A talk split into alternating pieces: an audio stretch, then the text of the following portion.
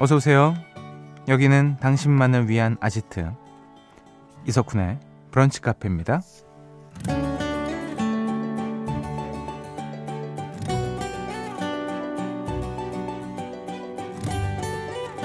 0125번님 오랜만에 영화관 가려고요. 제가 영화를 막 좋아하는 사람은 아닌데 가끔 이렇게 주기적으로 보고 싶을 때가 있더라고요. 라는 사연 주셨습니다. 맞아요. 영화 한 편 안 본다고 해서 혼나는 것도 아니고 음악을 안 듣는다고 해서 생계에 지장이 있는 것도 아닌데 우리는 주기적으로 영화나 음악이 고파지곤 하죠. 이래서 사람이 밥만 먹고 살 순 없다라는 말이 있는 것 같은데요. 지금부터 우리에게 필요했던 노래와 수다의 양을 함께 채워가 보자고요. 1월 13일 토요일 이석훈의 브런치 카페 오픈할게요.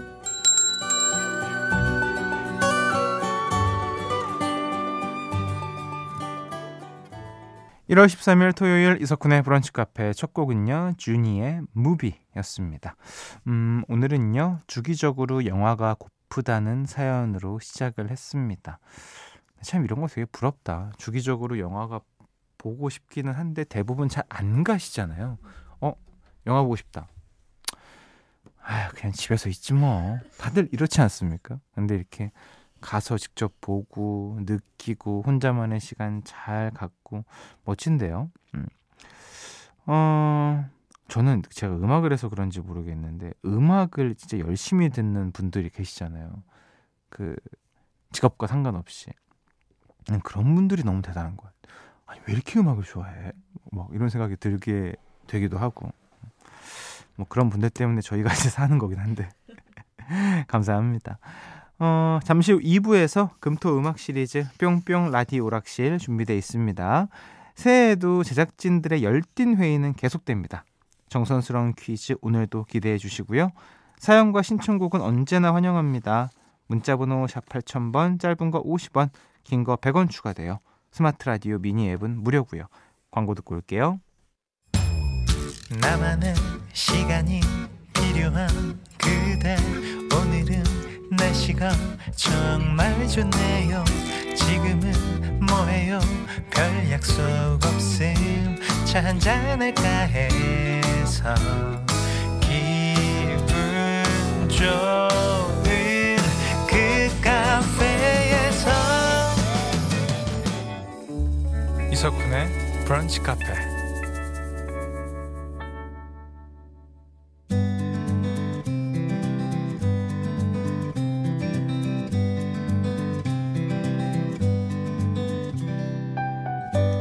당신의 일상이 궁금합니다. 잠깐 커피나 할까?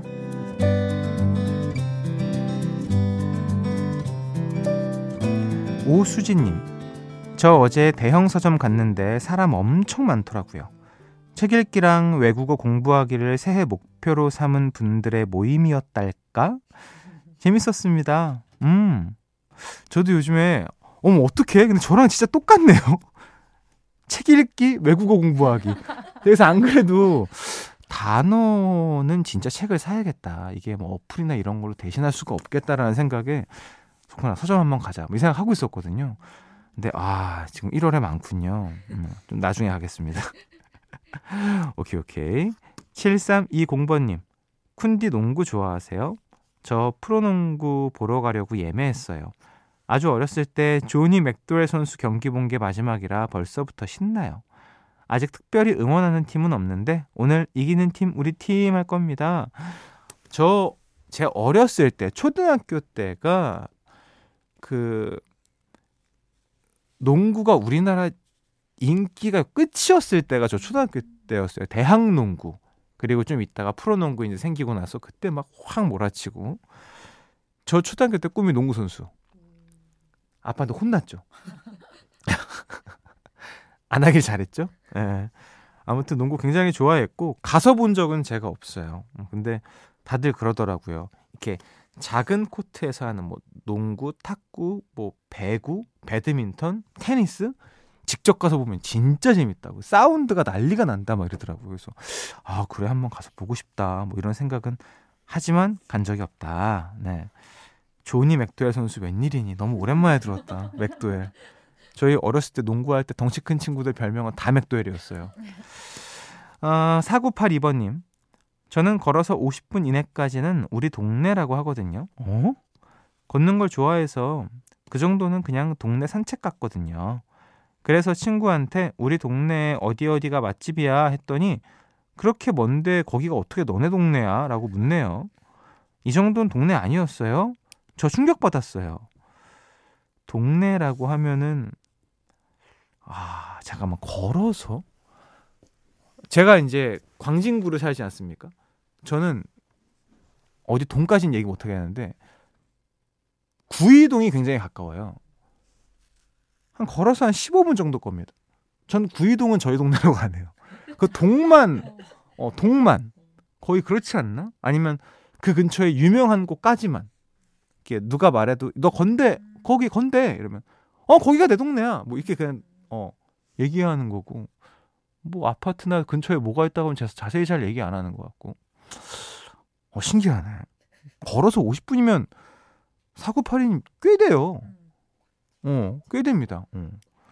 자, 구 전체를 어 동네로 하는 분도 계실 것 같고 동만이라고 하시는 분도 계실 것 같고.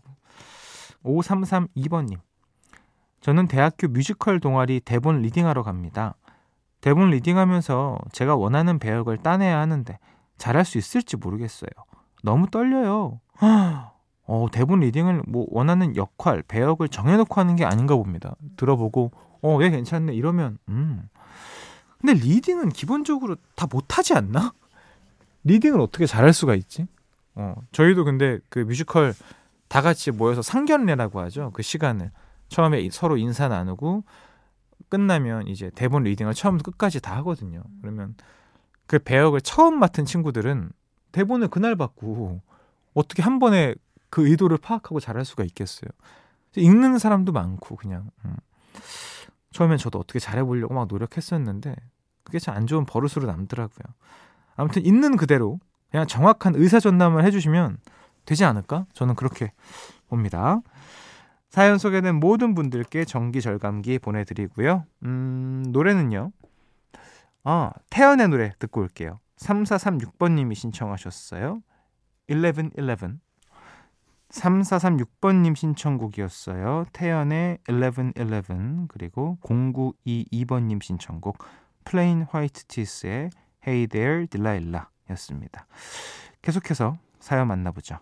2311번님 청취율 조사 기간이라길래 요즘 02로 시작하는 전화는 다 받고 있어요. 덕분에 카드 보험사 분들이랑 친해지는 중이에요. 칭찬해 주세요.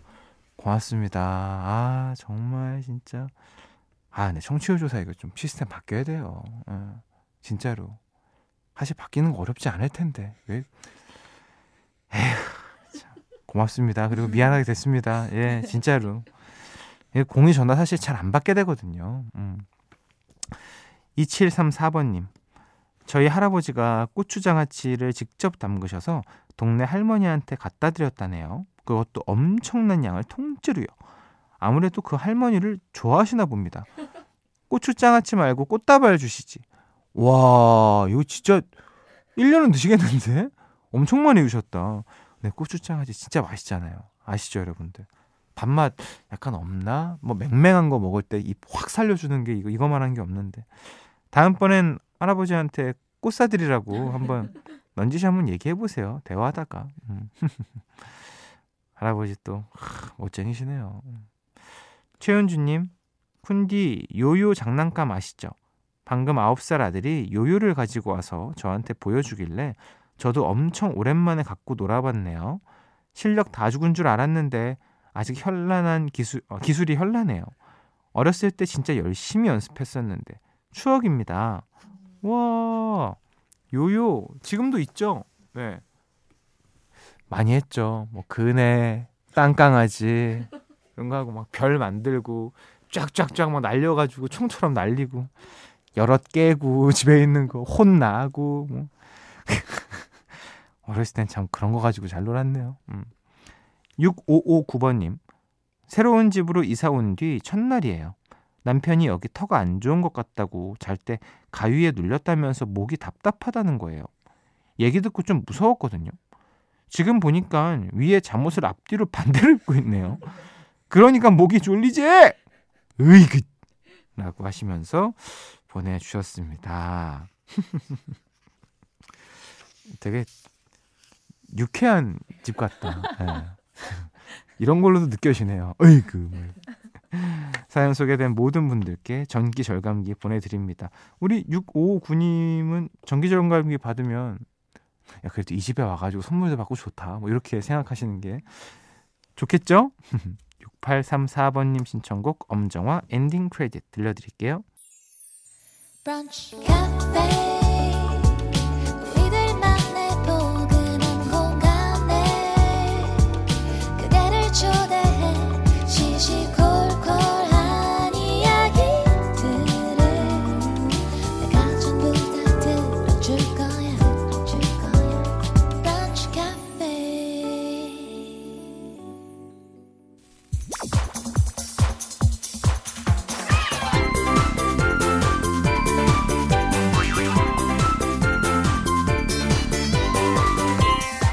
우리같이의 level up 당신을 위한 퀴즈 파티 금토 음악 시리즈 뿅뿅 라디오 락실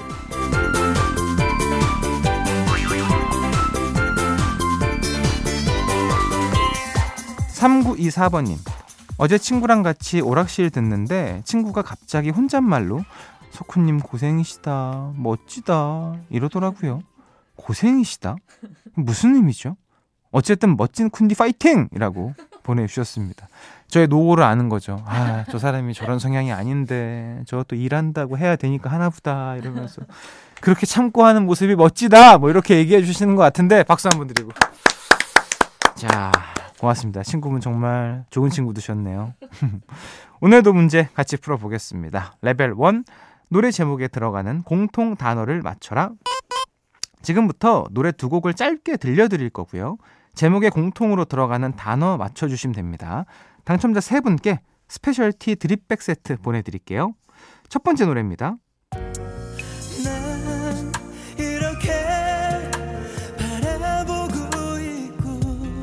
음, 이 노래 너무 좋은 노래죠. 그렇게 제목을 몰라서 그런데 좋은 노래예요. 아, 이렇게 눈물이 흐르고 아, 오케이, 오케이, 오케이. 아, 제목이 맨 마지막에 나왔네요. 자, 두 번째 노래는요.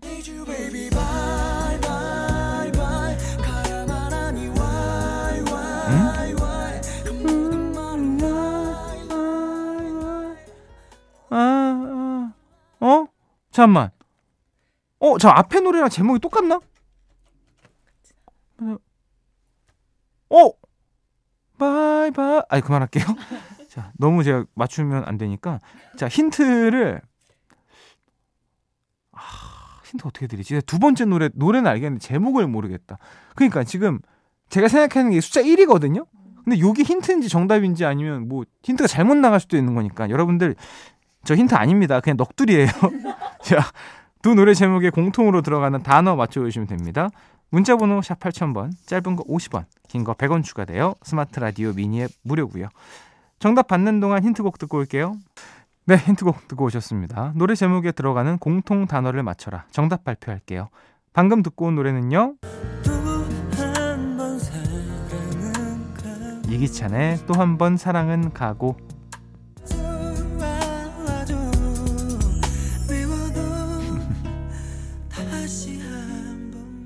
바이브의 미워도 다시 한 번이었습니다. 그래서 공통으로 들어가는 단어는요, 바로 한 번이었습니다. 어, 제가 힌트를 잘 드렸네요. 음. 이기찬의 또 한 번 사랑은 가고 이 노래가 2001년 노래인데 아 이거 박진영 씨 자작곡이군요. 아 근데 이기찬 씨 노래 좋은 거 진짜 많아요. 여러분들 뭐 여유 되실 때 한번 들어보시면 좋습니다. 음 아, 이게 박진영 씨가 남에게 준 노래 중에 가장 탐나는 곡이다라고 얘기를 하셨네요. 근데 진짜 좋아요. 어. 바로 다음 문제 풀어보죠. 레벨 2 가사의 반전 영역입니다. 오늘은요, 제가 노래와 전혀 상관없는 북한 사투리로 가사를 읽어 드릴 겁니다. 여러분은 저의 반전 낭독을 잘 듣고요. 노래 제목을 맞춰주시면 됩니다. 시작해 볼게요.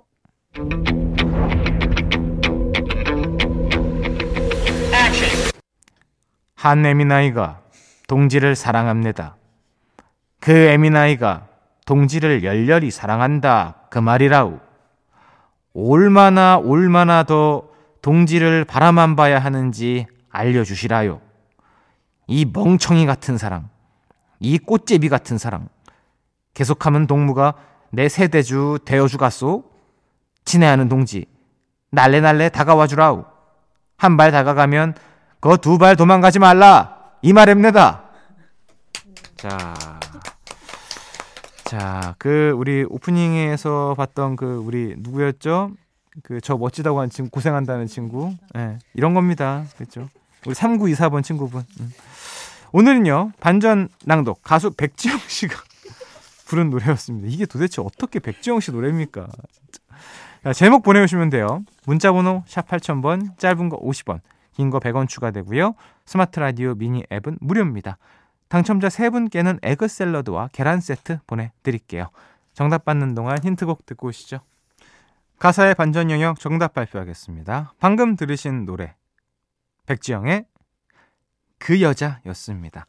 야, 이 노래도 진짜 그 당시 인기 대단했었죠. 이게 벌써 여러분 2010년입니다. 음, 드라마 시크릿 가든 아시죠? 현빈, 하지원 정말 매 회마다 진짜 난리가 났었던 야, 이게 당시 음원 차트 1위를 기록할 정도로 대단한 곡이었습니다. 음, 토요일 라디오 오락실 이제 마지막 문제인데요. 레벨 3 인물 영역입니다. 지금부터 설명을 잘 듣고 한 영화에 등장하는 실존 인물을 맞춰주시면 되는데요. 먼저 퀴즈 음성부터 듣고 올게요.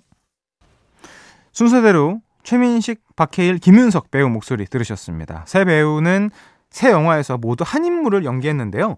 이 인물은 한산도 대첩, 명랑해전, 노량해전까지 3대 해전을 승리로 이끈 조선의 장군이고요.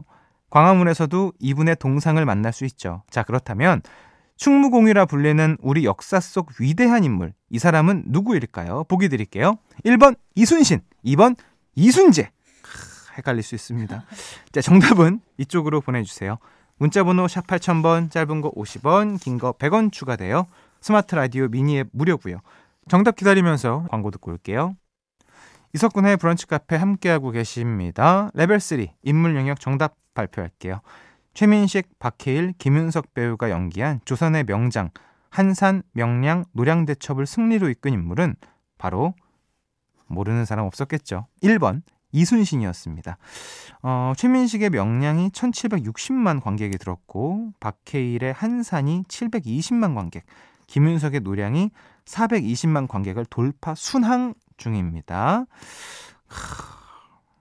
김윤석 배우에게 선배 이순신들이 다 내려놔라 라는 조언을 해줬다고 합니다. 뭘 내려놔야 되죠? 당첨자 3분께 프로틴 스무디 제품 교환권 보내드리고요. 오늘 퀴즈 당첨자 명단은 방송이 끝난 후에 홈페이지 선곡표 게시판에서 확인하실 수 있습니다. 3929번님, 아들이랑 얼마 전에 노량 보고 왔어요. 역사 공부는 어렵고 싫다던 아들이 집에 와서 갑자기 이순신과 관련된 자료들을 막 찾아보네요. 뜻밖의 이득 좋습니다. 강추! 어, 이런 거 이제 초등학생 친구들이랑 보면 아주 좋죠. 오늘 끝곡 음, 패닉의 내 낡은 서랍 속의 바다 이 곡 들려드리겠습니다.